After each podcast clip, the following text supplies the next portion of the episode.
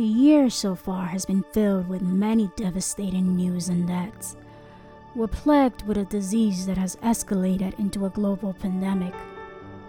Lives are being lost and many are sick.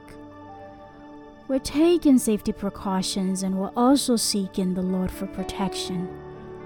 We're lifting up a prayer today. We're asking the Lord to guard us with a hedge of protection. Let us pray. Lord Jesus, we thank you today for the gift of life. Lord, we thank you for being a shield of protection thus far. Lord, we ask that you continue to shield and protect us. Protect us from all the snares of the enemy. Snares positioned to capture and harm us. Lord, we ask that you hide us in your shadow, in your great and frightful shadow, where the enemy cannot near, for your shadow imposes fear on the enemy.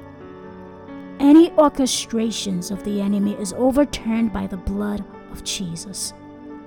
According to Exodus chapter 12, verse 13, your word says that there will be a Passover when we're marked by the blood.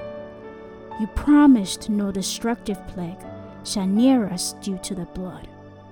We declare that there is a supernatural hedge of protection around us around our families, around our loved ones, and around our jobs and businesses, and around our belongings. No arrow released by the enemy shall near us. We counter every arrow with the unfazed word of God. We declare it is nullified by the blood of the Lamb. This day we go forth and come back in peace. Our outgoing and our coming in is in your hands, Lord. We ask that you protect us and guard us. Give your angels charge over us. May we be covered from evil hovering eyes. By the unction of the blood, every established and signed decree has been overturned. Every written decree concerning us, our family members, and our loved ones has been overturned by the blood every orchestration, every plan of the enemy. I decree in the mighty name of Jesus, it is broken, it is destroyed. I overturn the wisdom table of the enemy. May all their plans be destroyed in Jesus' name.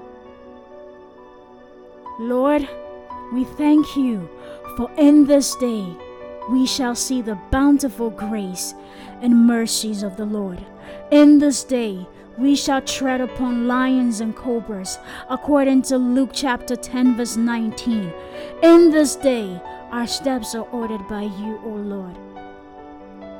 Because we've made you our refuge, no evil shall befall us.